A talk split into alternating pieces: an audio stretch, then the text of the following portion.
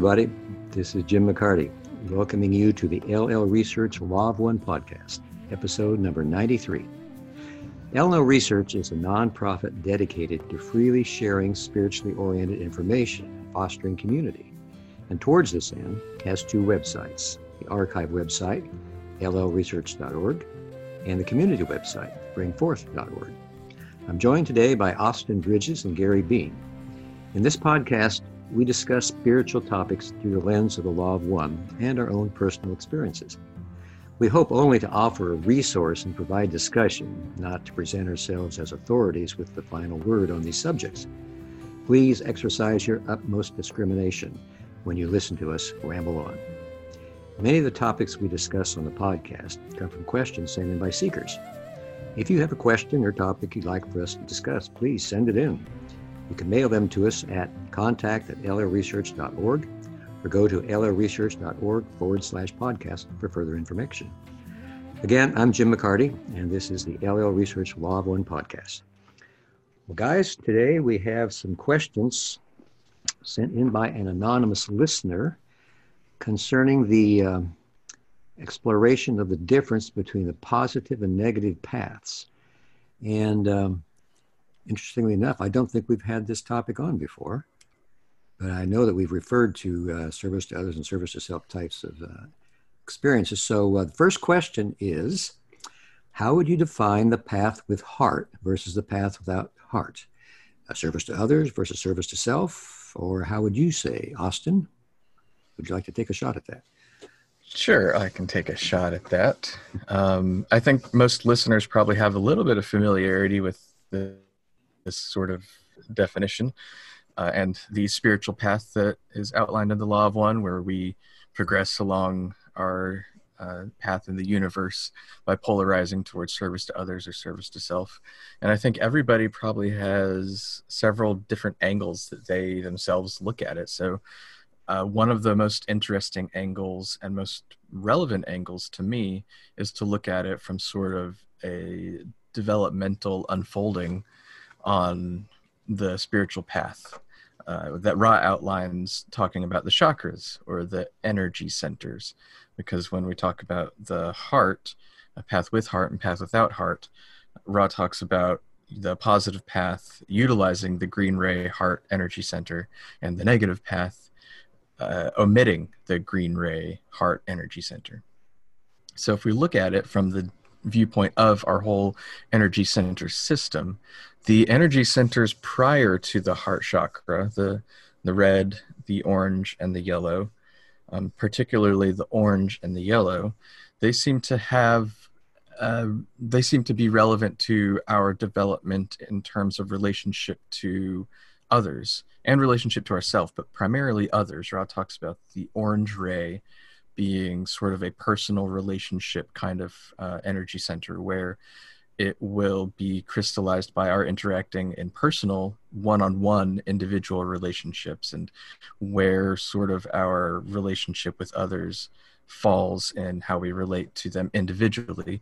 And then the yellow ray energy center is sort of how we relate more on a societal level or a group level. Um, i tend to look at it a lot in terms of social identity but it is also sort of um, uh, heavily relies on group interaction.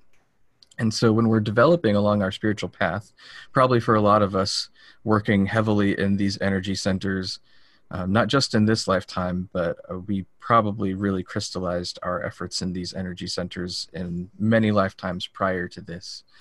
Um, and most third density beings right now probably uh, have if they're on the cusp of harvest. Uh, I see that then we get to a point where there's a realization, whether it's a profound realization that happens maybe in a single moment or a single lifetime, or whether it's a long term subtle realization that through this development of understanding our relationship with others, we develop this tendency or this desire to treat others in a certain way and to have a certain sort of relationship with others. And uh, that can be in terms of offering them love and acceptance and understanding. You know, we fall somewhere on this individual relationship or this social relationship. Uh, we fall within that relationship in a certain place. So how do we uh, utilize that place that we fall um, in offering love or acceptance, or do we attempt to uh, control and manipulate those people to sort of increase our own standing in society, our own power within the universe? Um, do we see them simply as extensions of our own will to achieve whatever means we want, or do we see them as sovereign beings in their own right, worthy of our own uh, love and appreciation? And do we attempt to make life better for everybody, or do we just simply attempt to do what we want to do despite what anybody else might want? And I think that these two sort of dynamics of interacting with others is, to me, one of the most relevant ways of defining the positive and the negative path, the path with heart, the path without heart, or service to others and service to self. I think it really depends on our relationship with others uh, to polarize. Like we have to look at how we see others and how we treat others and how we uh, consistently make a choice uh, in how we relate to others and how our and what defines the positive or negative path. Yeah, well, that's very good. It, it, makes me wonder if you were stranded on an island in the ocean by yourself, would it be possible to polarize positively? I don't know. That's a pretty good question. I'd imagine if you start relating to the world around you, like the sand, maybe there's a tree on the island, um, you could probably start relating to that in sort of a sacred sense that helps you polarize. Yeah. Maybe some of the spirits around you can make do somehow. Uh, mm-hmm. Gary, uh, do you have a response to Austin or something on, of your own you'd like to share? On that topic? Just on that interesting question, a quick riff, and that's that like obviously there have been yogis and aspirants throughout history who have found their way to an isolated cave and stayed there until they became enlightened, aka one with all more or less, who knows to what degree, I don't know.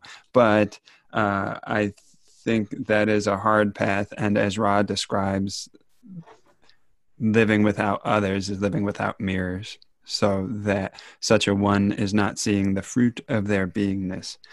But yeah, to this first question, um, what's the difference between the path versus with and without heart? What the difference is is that one path uses the heart and one path doesn't. So there we have it. Um, next question. In a nutshell. yeah, next question. Uh, I think Austin covered the bases really well, particularly in terms of how we relate to others. Um, but um, there, and also, like he said, there's various ways to approach this question in terms of how one sees the polarities. Another way is to ask, how is the self using their catalyst? Catalyst being that which seems to happen to them throughout each day, whether happening to them externally, internally, um, the material of life, the lived experience of life, catalyst. How do you how do you use catalyst? And Ra says that the key for the positive polarity, the path with heart, is to accept, accept and love catalyst, whether that's another self or the self or whatever may be arising in your attention or be greeting you in the moment. Whereas the key to the path without heart, service to self, is control. And it's a certain type of control. The positive path um, uses control in various ways too. I mean, you want to control the car that you're driving, obviously, if your hands are on the wheel. But control upon the negative path is a control is a is a lack of surrender, a lack of acceptance, and a control from the standpoint of an individual separated conscious mind, separated from all that there is, which wants to order the universe according to its desire and preferences, and thus seeks to control everything which comes and goes um, with its own will and that leads to manipulation of others, subjugation, enslavement. The negative, the path without heart desires nothing more than to enslave all others. If it could, it could be it could sit at the top of the power pyramid of the planet, I mean, a purely negatively oriented entity that is, and control its subjects, enslave them, take their power for their benefit. So that's a, a quick, in a in a nutshell. Uh, the positive, a couple other qualities I might mention include that the positive polarity seeks harmony, which does not mean that there's not disharmony in the positive polarity because there is disharmony between all human relationships at times and especially within the self but the positive polarity is seeking harmony and when successfully practiced will experience harmony within itself between people negative polarity on the other hand path without heart disharmony permanently and um, forgiveness is another quality. The path with heart is practicing and striving for forgiveness of all things opposite on the other side of the path. And and final point is i like what austin said regarding sovereignty.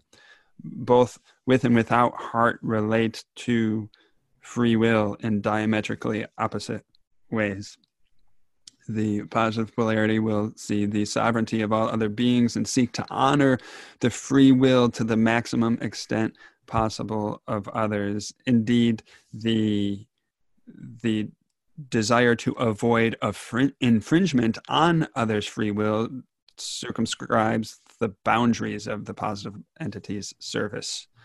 Whereas the negative entity, instead of awaiting the call for service, calls itself to its service, which is one of conquest, which means abridging free will, not or caring very little to nothing at all about the needs of the other self and their reality and their parameters and what is important to them, and instead subjugating them and saying, uh, you know, attempting to enslave them. But that's, yeah, quick, quick overview. Um, you know, every time I read about the negative polarity, it makes me wonder why do they choose it? It doesn't sound like much fun. um, you know. And I know that Ra said that in most cases, both those who choose positive and negative are far along the path before the conscious choice is made. And I'm wondering why that might be. Do you have any idea, Gary or Austin? I've got a quick thought. Okay. By no means uh, deep or full, but like I think all three of us have known the the sweet taste of victory on one level or another. When there's say a competition, you're playing sports, you win. You're playing video games, you win, or a board game, or you win an argument, or somehow you have overcome your opponent.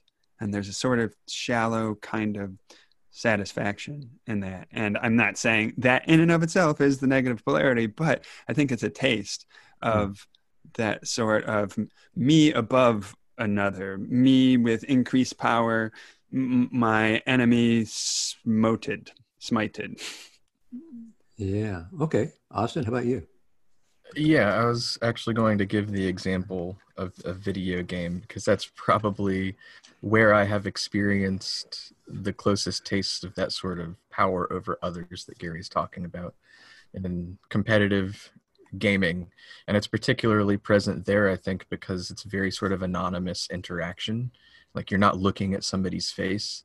And so it's easy to uh, view them as more of an object to uh, use to your own will. And so you know I, if anybody's familiar with online gaming um, culture, it is known for being incredibly toxic. And I think that is part of the reason why, because it's a very competitive thing and it is very fun. Like, I think it's uh, gaming itself is um, a very interesting medium for exploring a lot about humanity. But when it's competitive and you start getting sort of this momentum of building power over others because you're winning, you don't really see them, you're not sure who they are, you don't really mind if you make them cry because you say something mean or something like that. And it just builds this really uh, powerful toxicity that is really prevalent in the gaming community. It's a pretty big problem. But I also think that it's a, a catalyst like anything else that um, is offering opportunity to everybody engaged with it to understand what they're doing. Because i did myself have a pretty poignant moment in uh, my hobby of gaming, and this is probably a little bit before I found the Law of One, where I just had this profound realization as I was uh, really relishing and like they call it trolling people in a game and like just being mean and kind of like um, uh, treating them badly to for my own benefit and i realized this is a person who i may have just ruined their entire day their entire week. I may have just uh, caused them to lash out at somebody else in their life and caused that person's day to go poorly.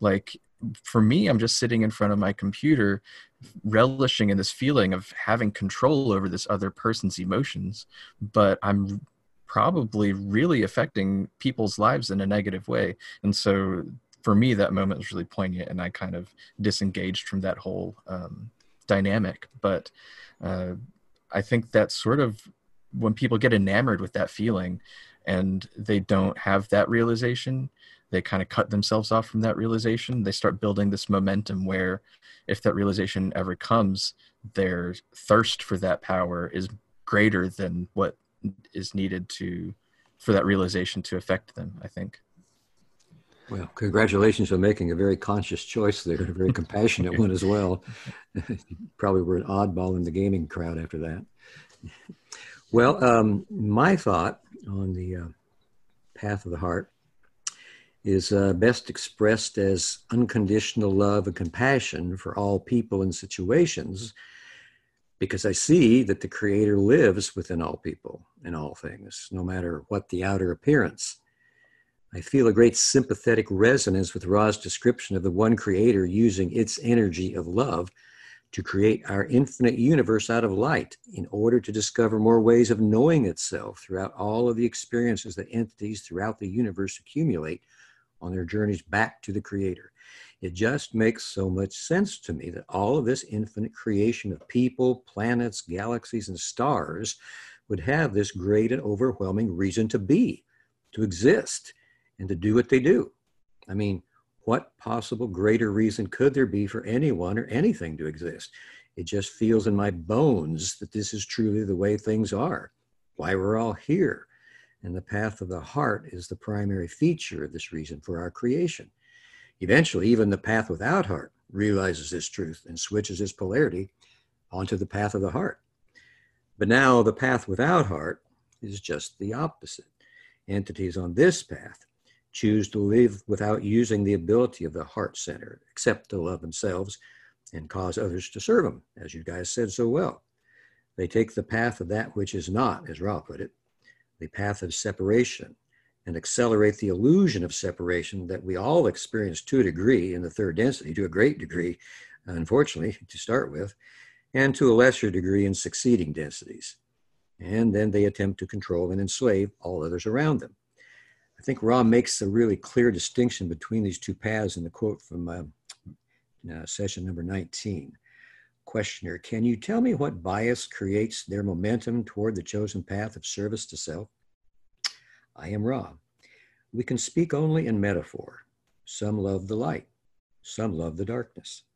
It is a matter of the unique and infinitely various creator choosing and playing among its experiences as a child upon a picnic. Some enjoy the picnic and find the sun beautiful, the food delicious, the games refreshing, and glow with the joy of creation.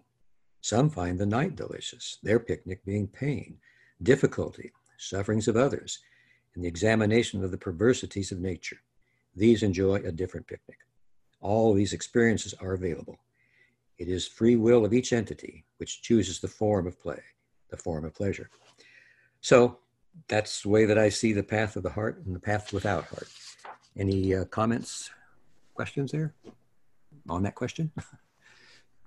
I think that was well distilled. And if we have space, I'd offer another bit about why pursue the negative path. But if you'd prefer to move on, we can. No, no, please do. Let's delve deeper.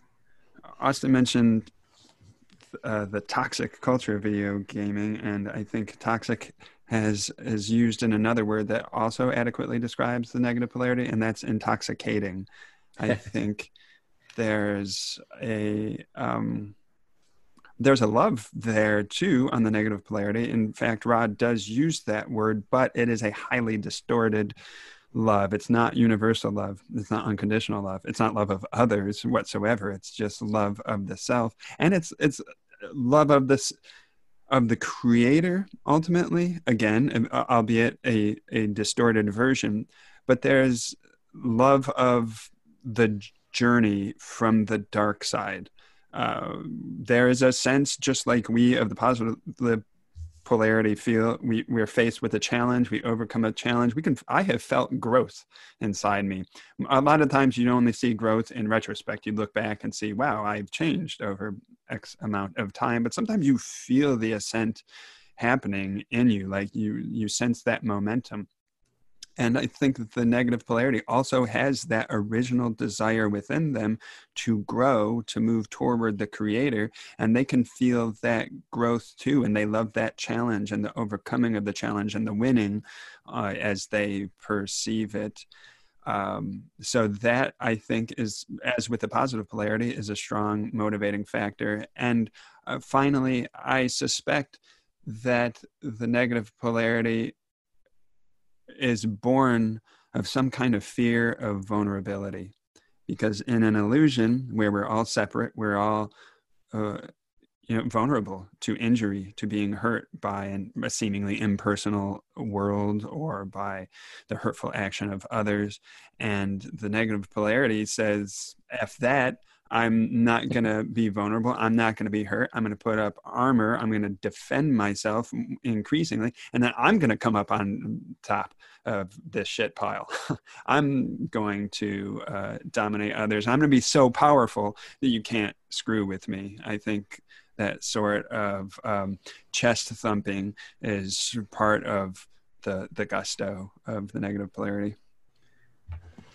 Yeah, um, to just piggyback off that real quick, uh, I think what we're talking about too, maybe, is more related to the initial choice that the negative being makes on that path like what sort of leads up to that moment. But i do think that once they develop within the negative path um, Ra says I just found the quote. It's in 50.6. They say the negatively oriented being will be one who feels that it has found power that gives meaning to its existence, precisely as the positive polarization does feel.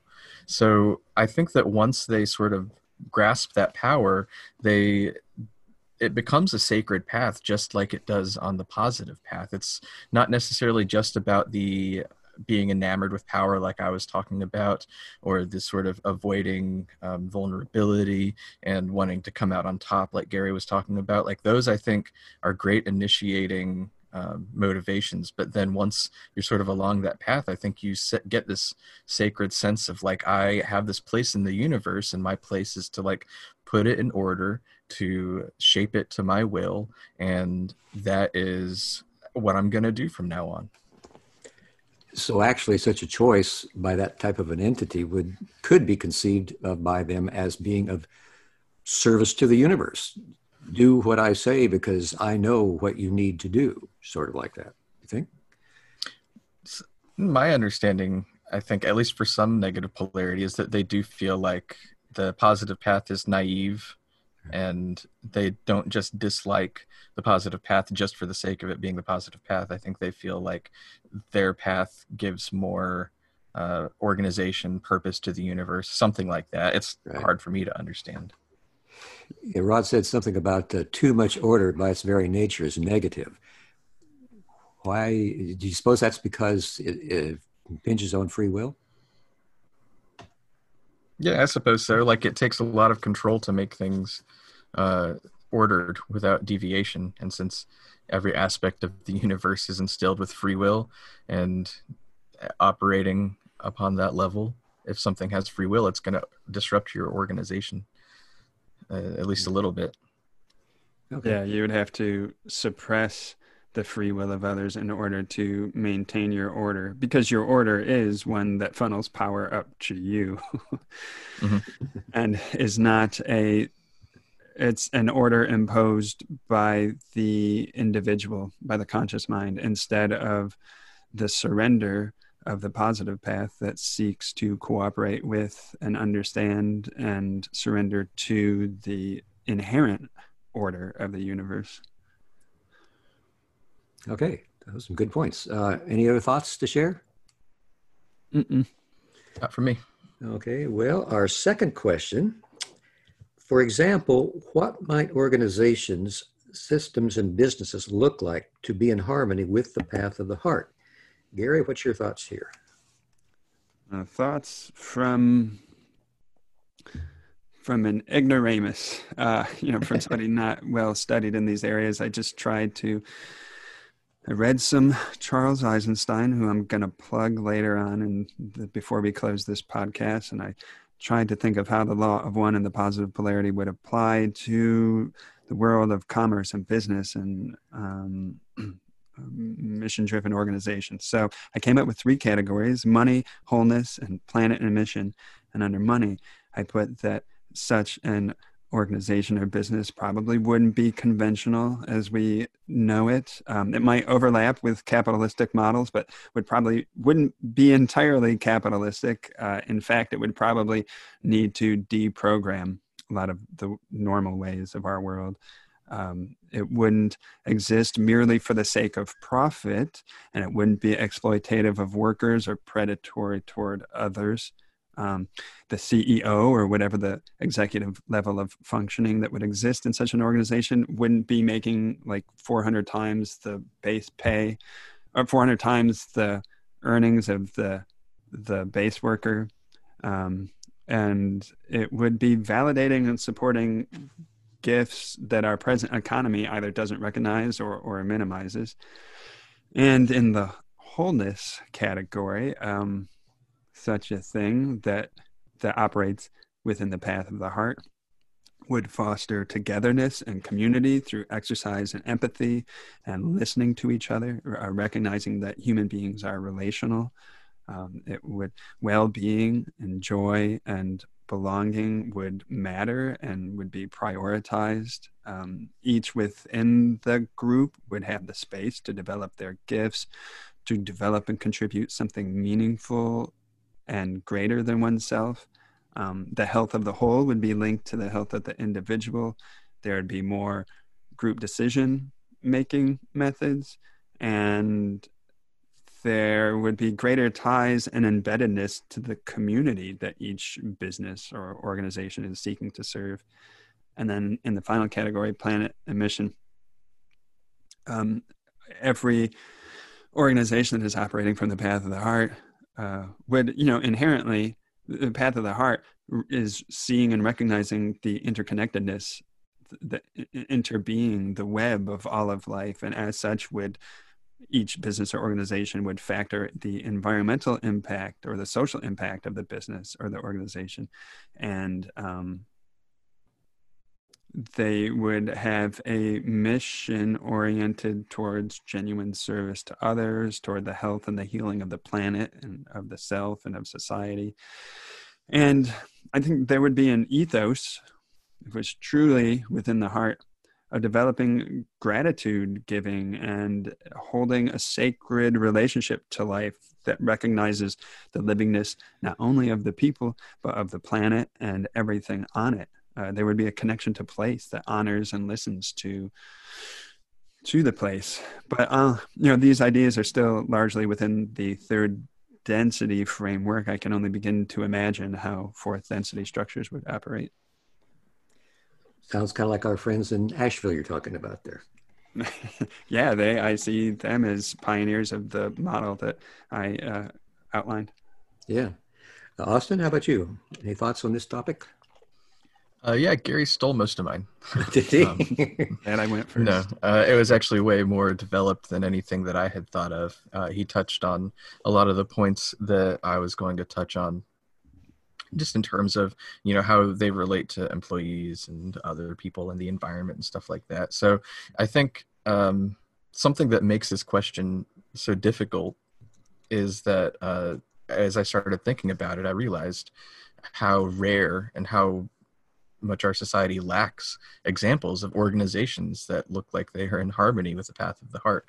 And I think it does have to do maybe not with what we'd call capitalism specifically. I'm too ignorant to just sort of cast capitalism uh, aside and say this is the problem, but our approach to capitalism that uh, puts profit before anything else. And I think that's really the crux of whatever system is being used, whether it's capitalism or some other form of economy, some other form of uh, government, uh, whatever it is that we have our society built upon. I think anything might be able to work so long as the spiritual perspective of the people who are operating within that system is uh, positive. And I think that basically is sort of where they place their priorities. What questions are they asking themselves when they make decisions as individuals or as uh, organizations, systems, and businesses?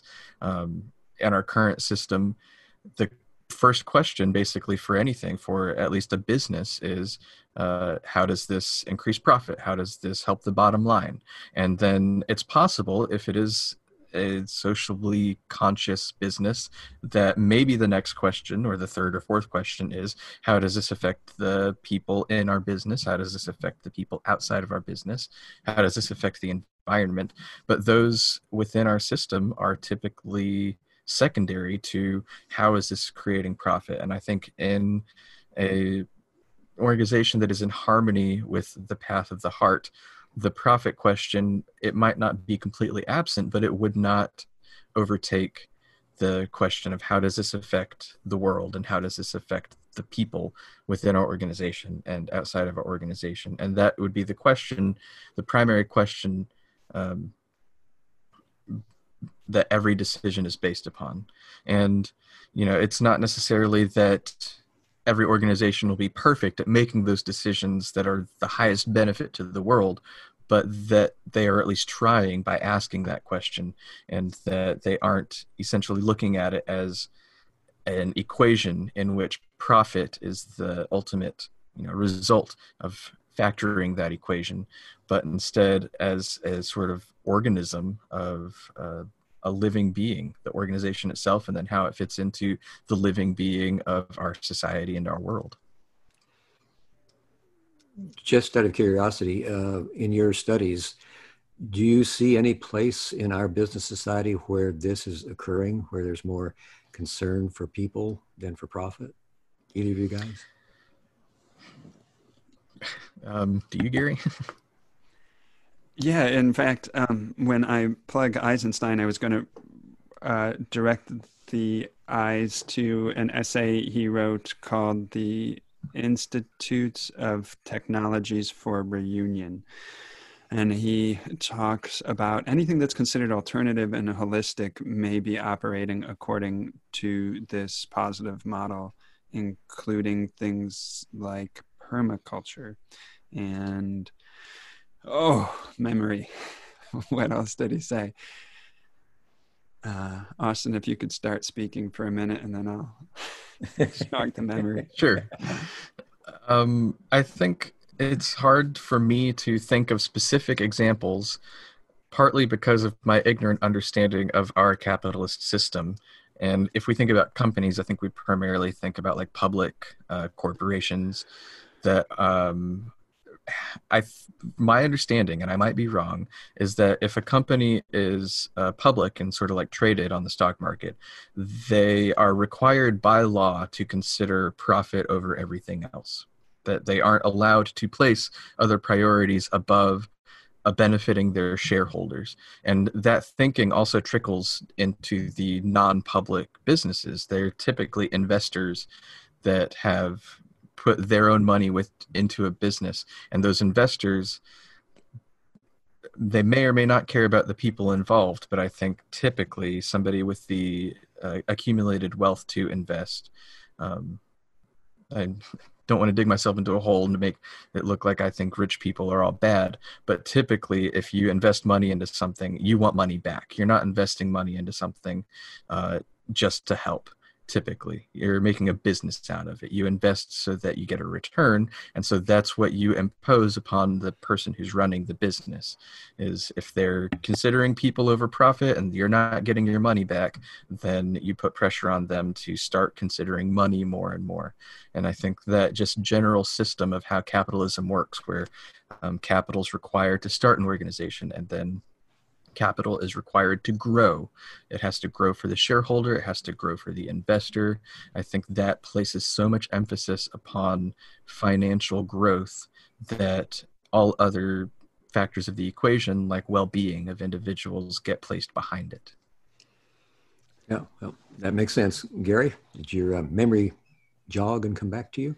Yeah, I went back to the article, and there weren't um, many more that would help in the way of examples. But uh, I liked what Austin said in terms of prioritizing, and in toward that end, I would think like um, NGOs, non-governmental organizations that are mission-driven, that are more broad-based in their decision making, along with other co-ops or charitable purposes would be operating more along these lines. Of course, they would uh, likely need to generate funding in some way or another, whether strictly through donations or sales or services rendered, and there could be uh, profit accrued thereby.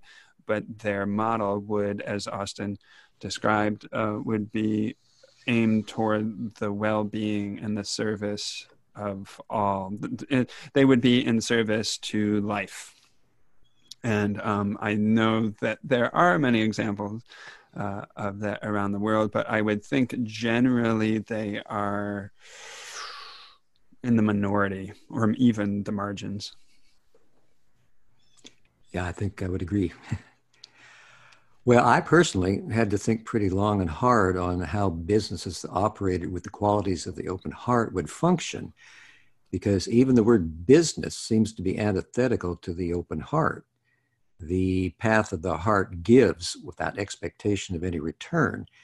And in our economic system, as you guys have mentioned, businesses exist to make money as their primary goal, with perhaps a nod to serving others as the reason for being in business but without the money angle. I doubt that most of what we now know as business would exist.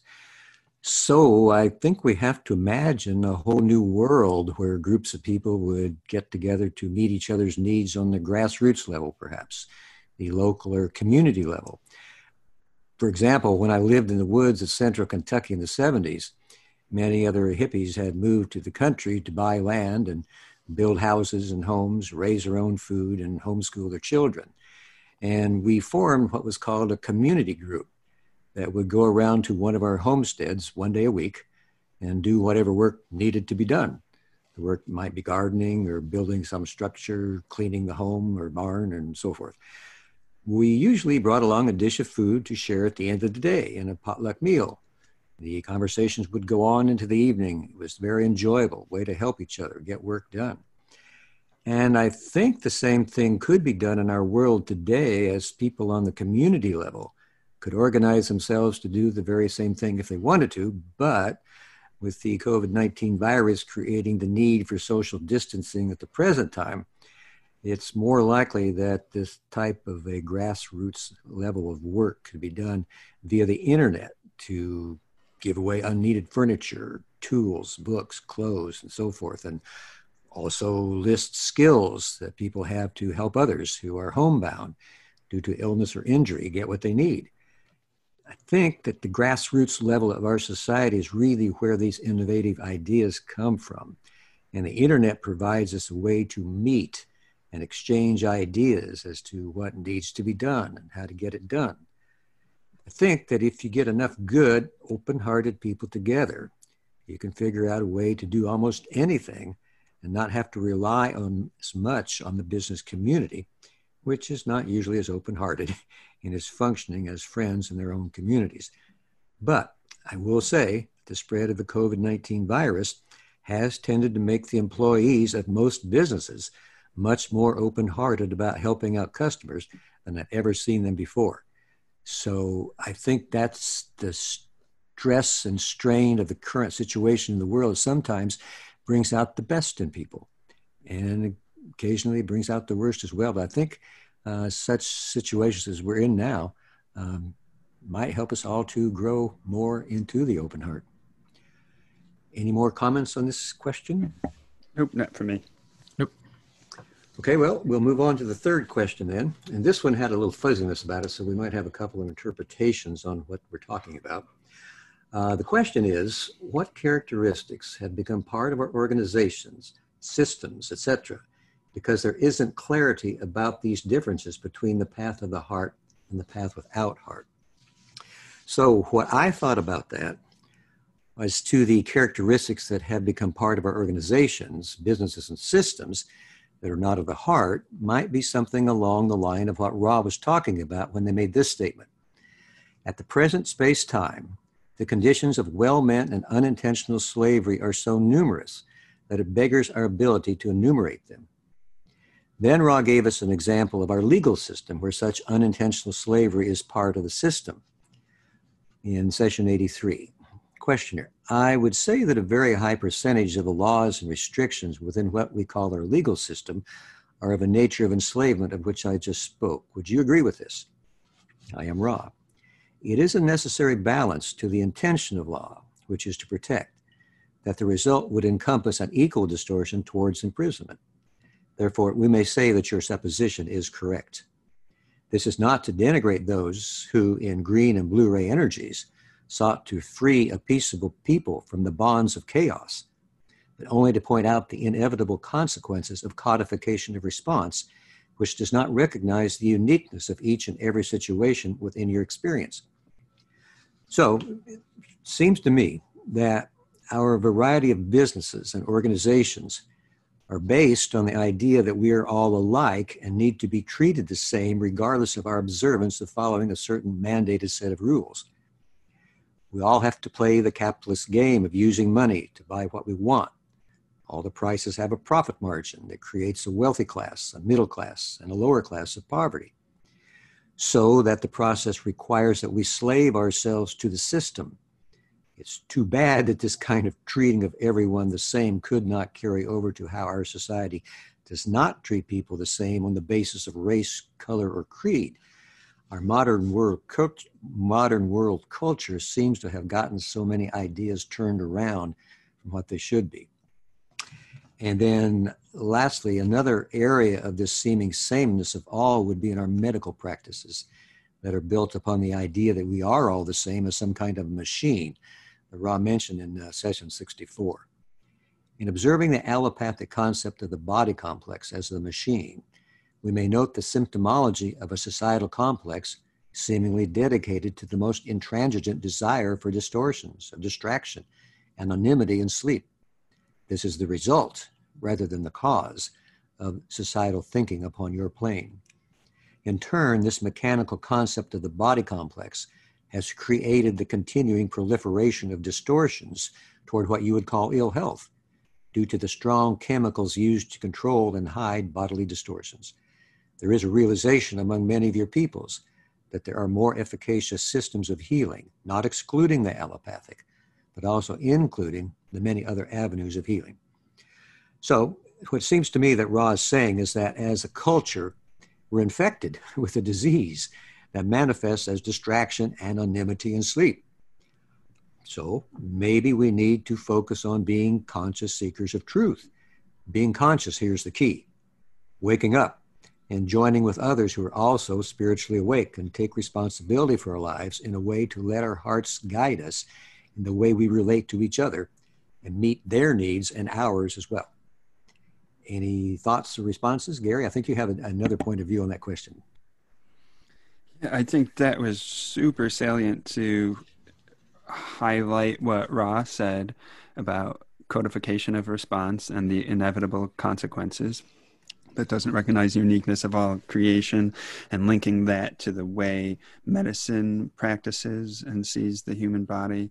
And then there was a third component law, medicine, uh, something else that you had included in there. Oh, yeah, the unintentional enslavement. I think, man, that is a zinger for replying to uh, um, this fellow seeker's question because he says like if we if we don't have clarity about the differences between the path with and without heart then what characteristics become part of our organizations like how does our world manifest and i think that has got to be one key way there's a lot of unintentional slavery uh, or enslavement, even from those, you know, maybe with positive intentions, just wind up exercising control. And a lot of that is connected to this mechanistic view of the universe that demands this codification of response.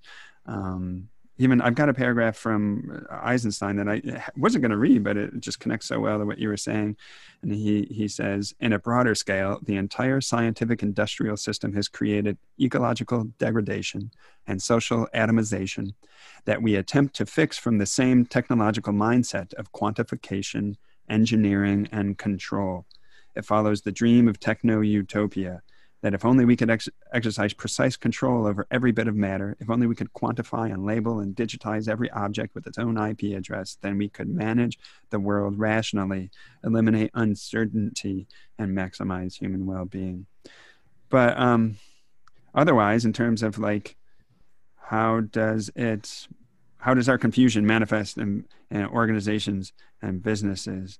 Um, I, we obviously live in a very mixed world where polarity is not understood very clearly. So I, I, think a lot of institutions or businesses, at least our in general, our economic model, I think leans negative, but it's a really mixed bag. And some of the downsides of that mixed bag and the leaning negative downsides from the positive polarities perspective, or from my human perspective, include just kind of like the opposite of what we were talking about in the positive models, like seeing people as units of production, valuable only insofar as they produce, and um, being exploitative, setting up models where profit is king and enriching shareholders is the ultimate goal, and the the constituent components of the business or organization not having a stake in it, uh, you know, besides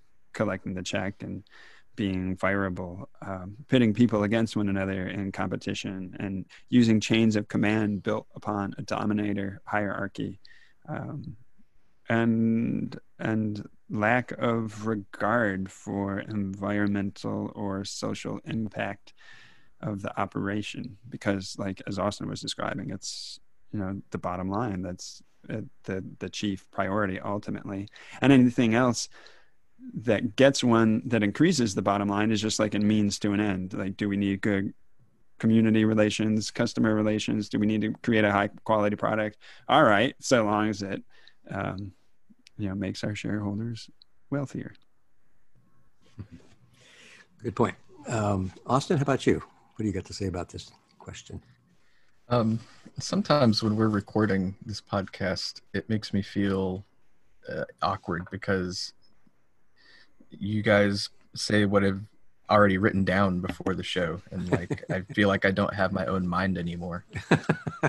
sharing a mind. We have a group mind. yeah. Maybe that's um, why only like one of the Ra social memory complex spoke to Don because if the right. like a second one was up next, he'd be like, "Wait, yeah, he said yeah. what I was gonna say."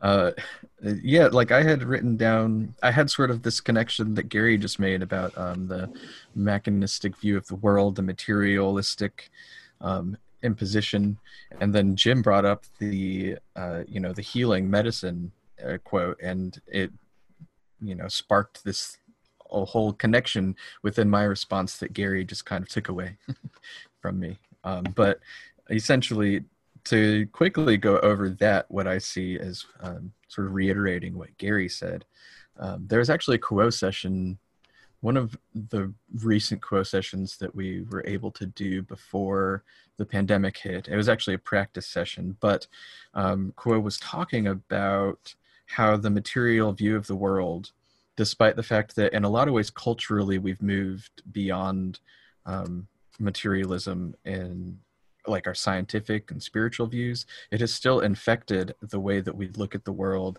to a great extent, where even like religious institutions and like things that are supposedly explicitly spiritual and non materialistic still approach uh, life and the world in a way that speaks about the world being a machine and that um, there's this sort of separation between matter and spirit and things like that. And I think that is uh, caused has caused a lot of confusion in terms of um, how our organizations operate. Specifically, I think Gary, uh, you earlier brought up NGOs, and I was going to mention then that um, while they are very mission oriented and probably a lot more likely to fall within what we would consider a heart centered uh, organization or an organization that's following the path of the heart. They also come under a lot of criticism because they typically apply this very uh, codified mechanistic approach to how they serve others particularly if it's an ngo that is uh, primarily like western based uh, in europe or in uh, america and they're trying to serve um, poorer countries they go in without understanding the culture and without understanding the individuals within that culture, not understanding the context of why that country is in the position that it's in, and they attempt to help from a position of not honoring them as a culture and as a people, but as seeing them as a broken part of a machine that they are there to fix. And so they apply the sort of machine concept that, okay, if we just tweak it like this and do it like this, then um, we can help bring their country to prosperity. And a lot of times, uh, not always, but a lot of times, it actually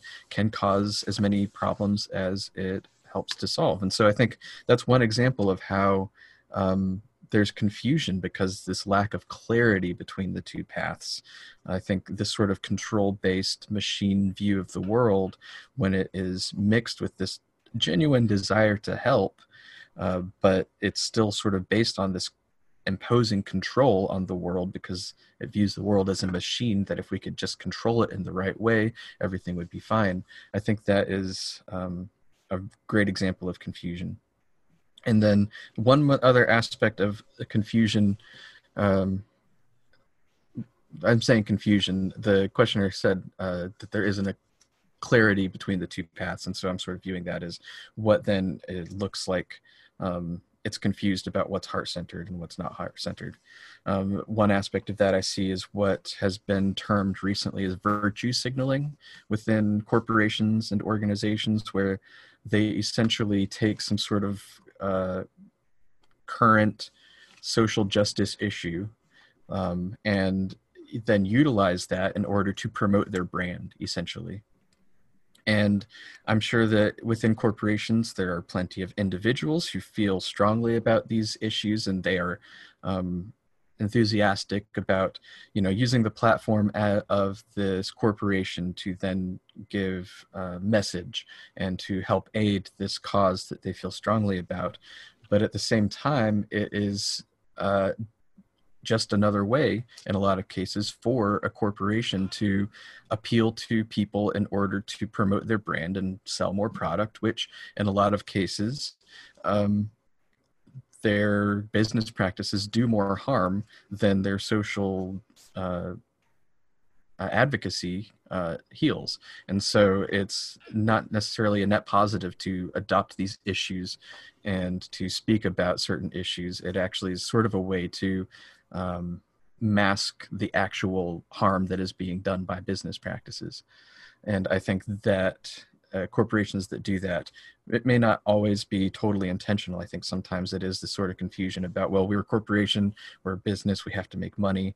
Uh, at the same time, we have social responsibility, so let's speak about these issues. And they don't realize that it's a very confused approach, I think.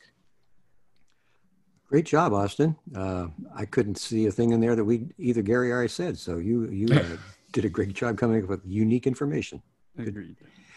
Uh, any other comments upon question number three? Mm-mm, not for me.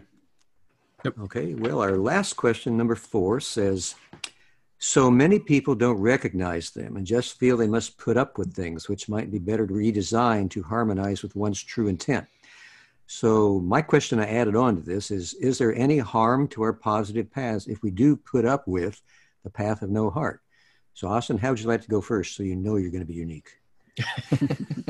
Thanks for the opportunity.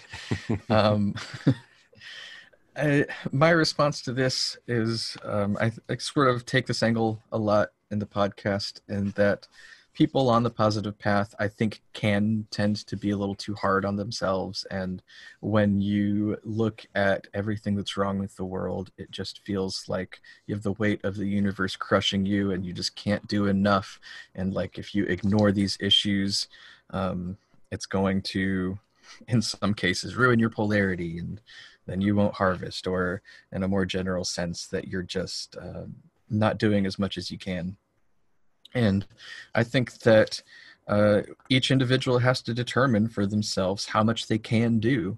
And I think it's important for us to weigh the realist, the the reality of our situation. We can't um, divide our being in this universe down to a granular level and figure out um, where we are unintentionally promoting or supporting these systems on every single level. I think uh, the most staunch advocate for equality is probably still going to do things that you know perpetuate the system that they're fighting against you know a lot of um, very vocal uh, activists who attempt to not put up with the path with no heart are still using you know electronics that were contained materials mined by workers in essentially slave conditions and I don't bring that up to criticize the people who are use electronics like that and are vocal activists.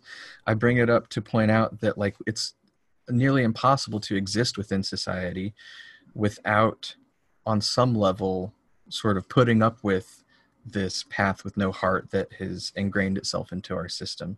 And we do have to be a part of our system to change it. So I think so long as we are asking ourselves what we can do realistically and we're caring for ourselves so that we don't become overwhelmed and we don't um, allow ourselves to just be crushed by the weight of what is happening around us.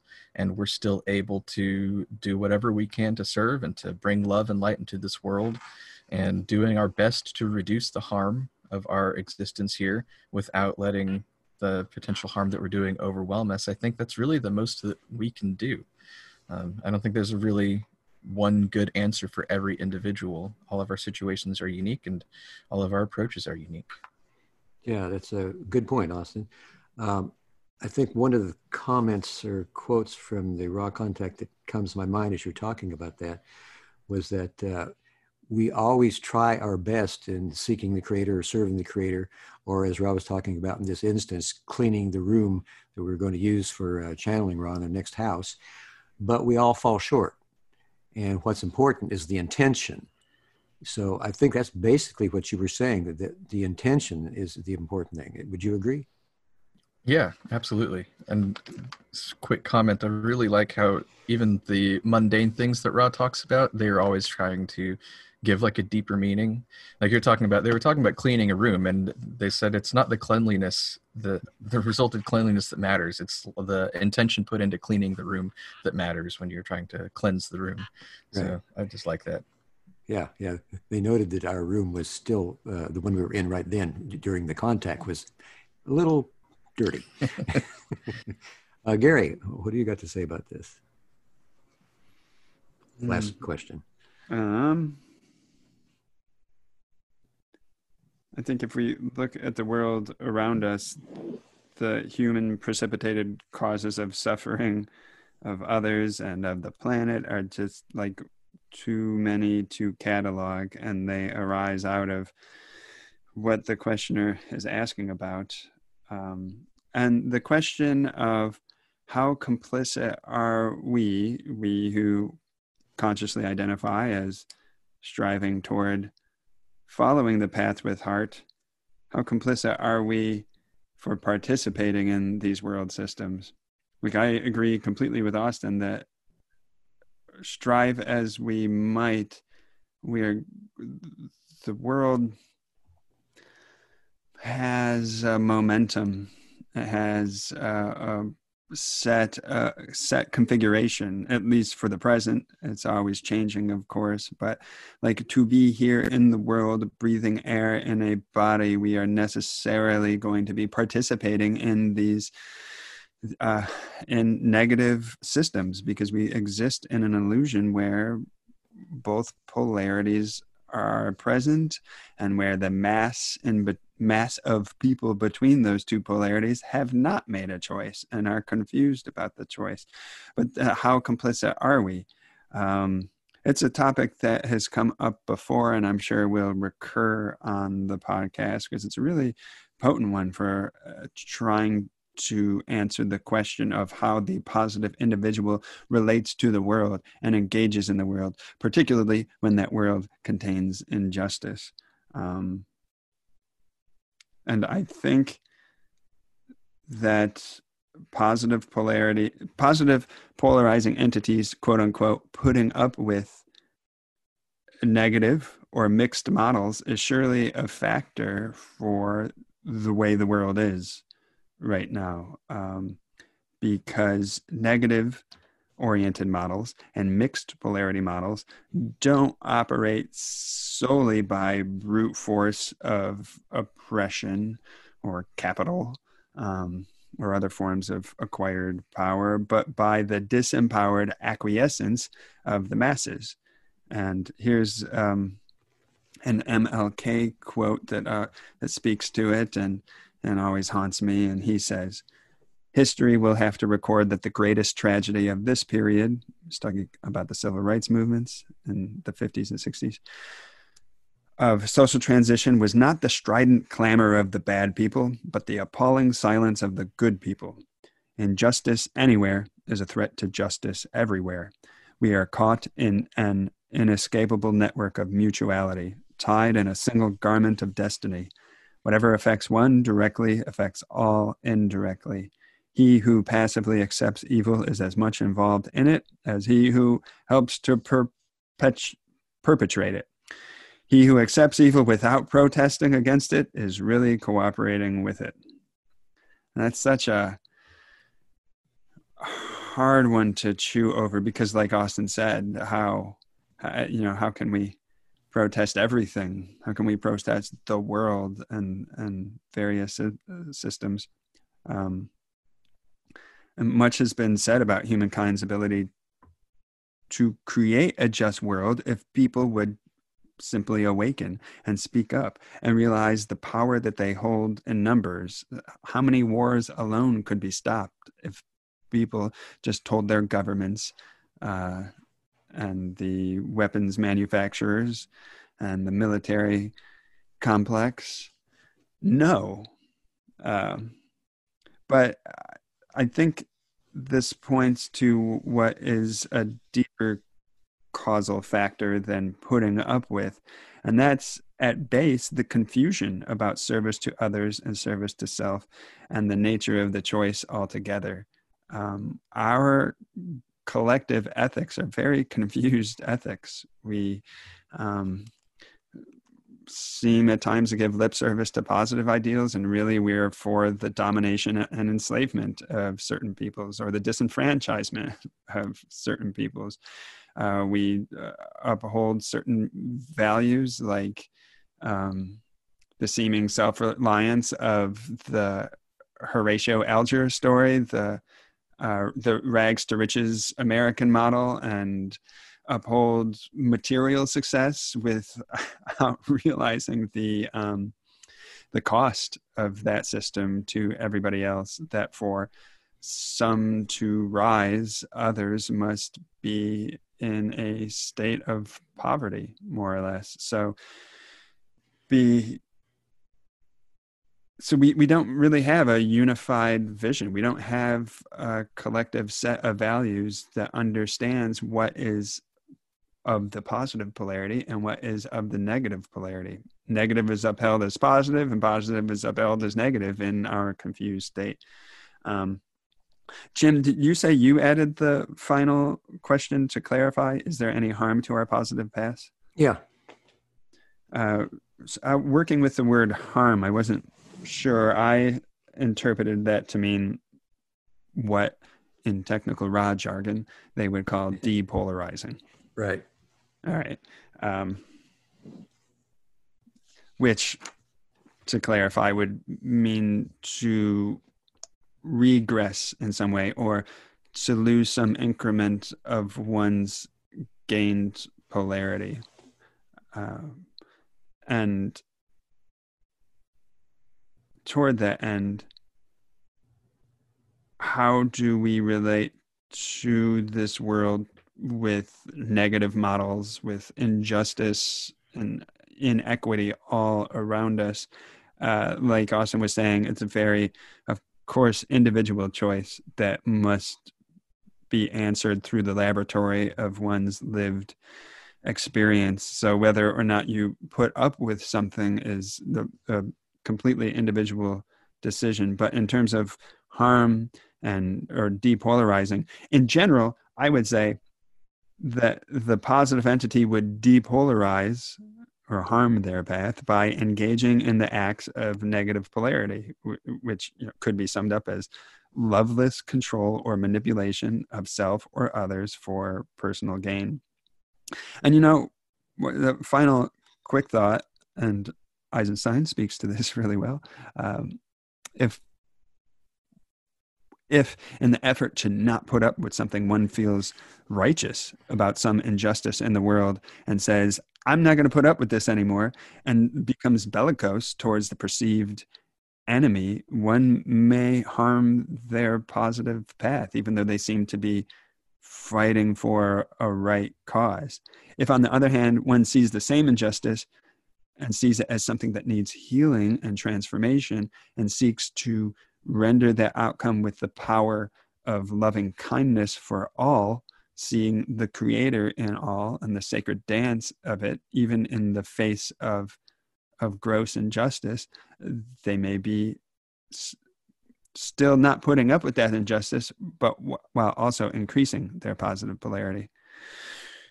And uh, ultimately, on the question of putting up with the, the structures of the world, I think that if we don't transform the negative and oppressive and exploitative models present on earth, then fourth, the coming fourth density will break them down for us. And there will be, uh, uh, then, of course, um, confusion and, and chaos and a feeling of reality itself unraveling. But the, the fourth density light demands accordance with that higher vibration. So, what is not in higher vibration will eventually uh, dissolve, will fall apart, uh, will be broken apart in some way in this new revealed light. Okay, good job. Well, um, for my part, um, I think it's possible that some harm could come from just putting up with the way things are because if we do that, then it's uh, there's a risk that we get lulled into that sinkhole of indifference that we discussed in our last podcast. Um, putting up with a system that's not working to the benefit of all by following a path of the open heart, um, we kind of dilute our effort in some way, and it makes it more difficult to um, find solutions. I think. I think um, it's easier to find a solution to a problem that you see as a problem and you treat it as a problem than to go along with it because you don't feel like there's any other choice. Um, in, a way, uh, we sort of need to rebel like the hippies did in the 60s when they marched against the uh, war in Vietnam and they had their slogan, Make Love, Not War. But maybe today, instead of a rebellion, we could go another direction, something that Ra called an excursion, uh, rather than uh, rally against our modern world. In uh, session number 80, uh, Don started off with uh, Could I say then that implicit in the process of becoming adept is the possible partial polarization towards service to self? Because simply the adept becomes disassociated with many of his kind or like in the particular density which he inhabits. And Ra said, this is likely to occur. The apparent happening is disassociation, whether the truth is service to self and thus true disassociation from other selves, or service to others, and thus true association with the heart of all other selves, and disassociation only from the illusory husks which prevent the adept from correctly perceiving the self and other self as one. So, what is the end result of this disassociation from our systemic lack of the open heart? And again, I'll go back to Ra's session number 75, where uh, Don said, You made the statement in a previous session that the true adept lives more and more as it is. Would you explain and expand upon that statement? I am Ra. Each entity is the creator. The entity, as it becomes more and more conscious of itself, gradually comes to the turning point at which it determines to seek either in service to others or in service to self. The seeker becomes the adept when it has balanced with minimal adequacy. The energy centers red, orange, yellow, and blue with the addition of green for the positive, thus moving into indigo work. The adept then begins to do less of the preliminary or outer work having to do with function and begins to affect the inner work, which has to do with being. As the adept becomes a more and more consciously crystallized entity, it gradually manifests more and more of that which it has always been since before time. That is, the one infinite creator. So, I believe and hope that even though we may travel the spiritual path of the adept alone, we can still join with others of like mind to help others meet their more practical needs of mind, body, and spirit in this third density illusion, which seems so heavily functioning in separation at this time. If we can just re- realize that we are all really one, then whether we're out there on the streets demonstrating for a change or meditating and visualizing the planet surrounded in love, I think all of us are doing what we can do to help out. And I think we can do both. Comments or questions? Thumbs up. I have um, some final thoughts to share before we close out the show. Okay. And I would um, like on... to plug something after Austin's done. Yeah, I figured Gary might have some final thoughts too. Um, just sort of in the vein that we're talking about, I think it's important to recognize that you know the three of us are sharing our opinions and thoughts, and we don't really know the answer to these questions. Um, maybe the only way for things to really change is for us to go out onto the streets and put our bodies on the line to, you know, refuse the system at hand. Or maybe if we uh, meditate and pray and offer our light to the world, something will arise. Or um, arise to help transform society, or maybe it's uh, something in between. Um, I do have a theory that I at least hope is true, and I think it's true that uh, my idea is that currently on Earth we do have a social memory complex, uh, like we will in fourth density as well. But instead of a coherent social memory complex, our social memory complex is uh, very confused and incoherent and lacks the self awareness that a fourth density social memory complex has. And because of this lack of self awareness and confusion, there's uh, not an ability to manifest the sort of things that would truly transform our world to be, you know, what Charles Eisenstein calls the more beautiful world our hearts know is possible.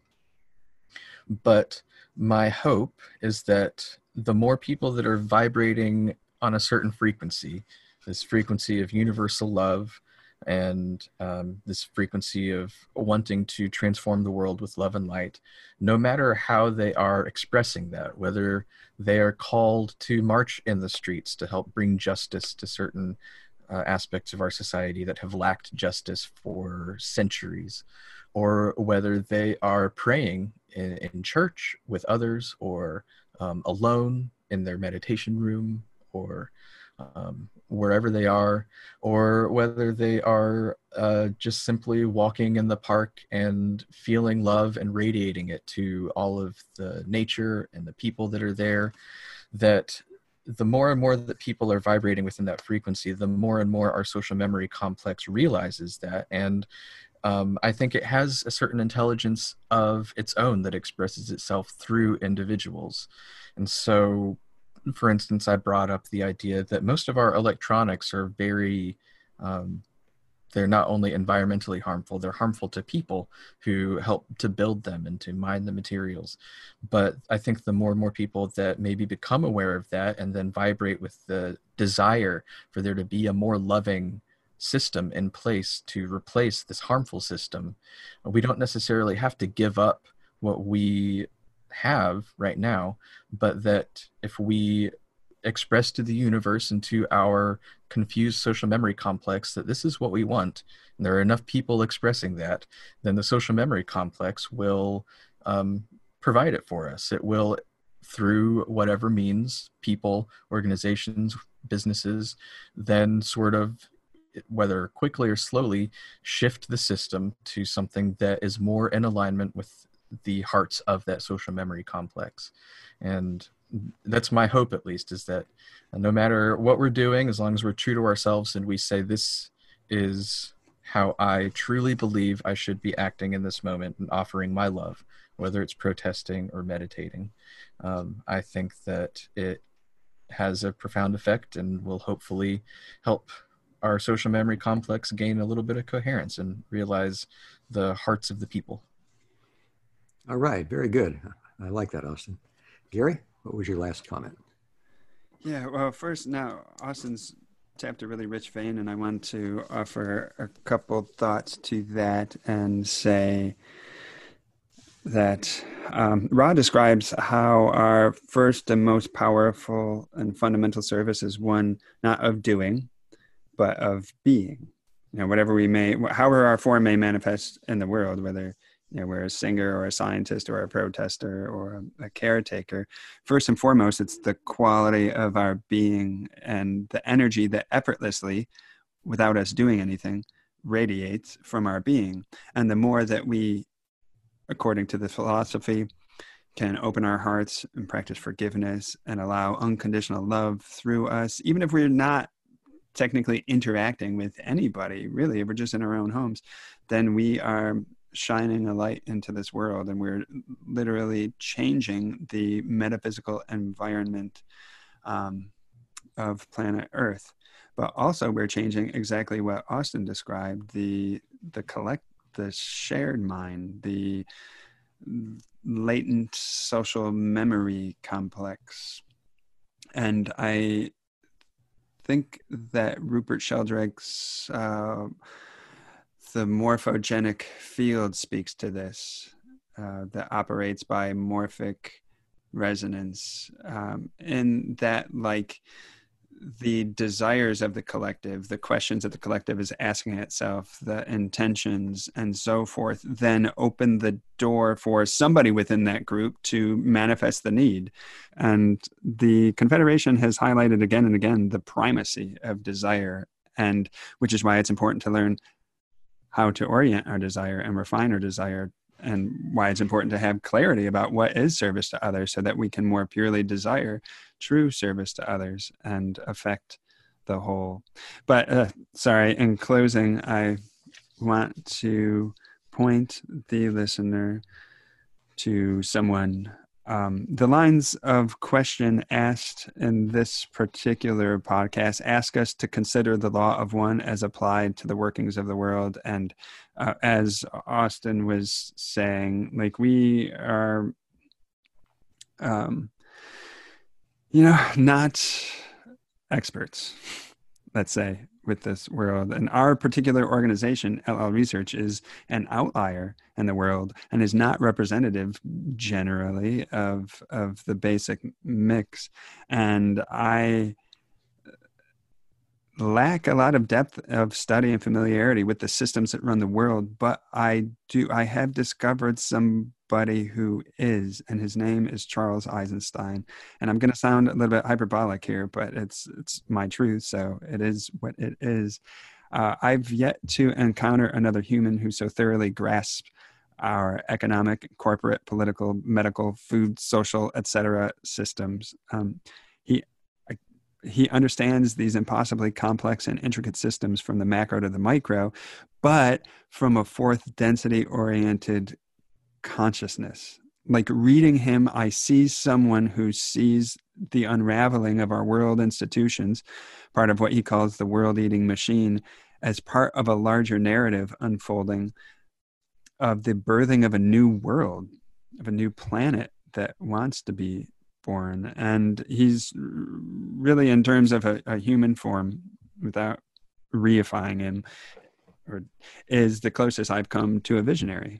And he's not someone that says, uh, "Follow me, I know the way," but he's someone who's really learning how to tune his ear to the world that wants to be born and helping us all listen so that we can enter what he calls the space between stories as we move from the old story of separation to the new and ancient story of interbeing. And like LL Research, he makes all of his books and essays available for free on his website. And there's one on an essay on his site called Institutes for Technologies of Reunion that speaks to the, the positive transformation of the world underway and might speak to some of this seeker's questions. And also, he's got a, a big book called Sacred Economics that really studies our economic system and its its flaws from again from the spiritually oriented perspective of fourth density consciousness. I've not seen this marriage of world savviness and and spirituality so uh, perfectly together than in this one person. Okay, thanks. Okay, great. Any final comments? Well, then, you have been listening to LL Research's The Law of One podcast. We hope you've enjoyed the show. You can find more from the Elna Research, llresearch.org and bring4th.org. Thank you so much for listening and supporting this podcast. A special thank you to our anonymous listener for the question and to Gary and Austin for joining me today. If you've got a question or topic you'd like for us to discuss, please read the instructions at llresearch.org forward slash podcast. We thank you all our faithful listeners, for tuning into this podcast and for being with us in spirit today. When you find yourselves in any situation which seems to be reflecting the path of no heart and love seems absent, we encourage you to look through the illusion of separation and confusion, to see love and the Creator all around you, and to open your heart in unconditional love. And know that we love you always. You are our brothers and sisters of the open heart. We love you all, and we'll talk with you again next time.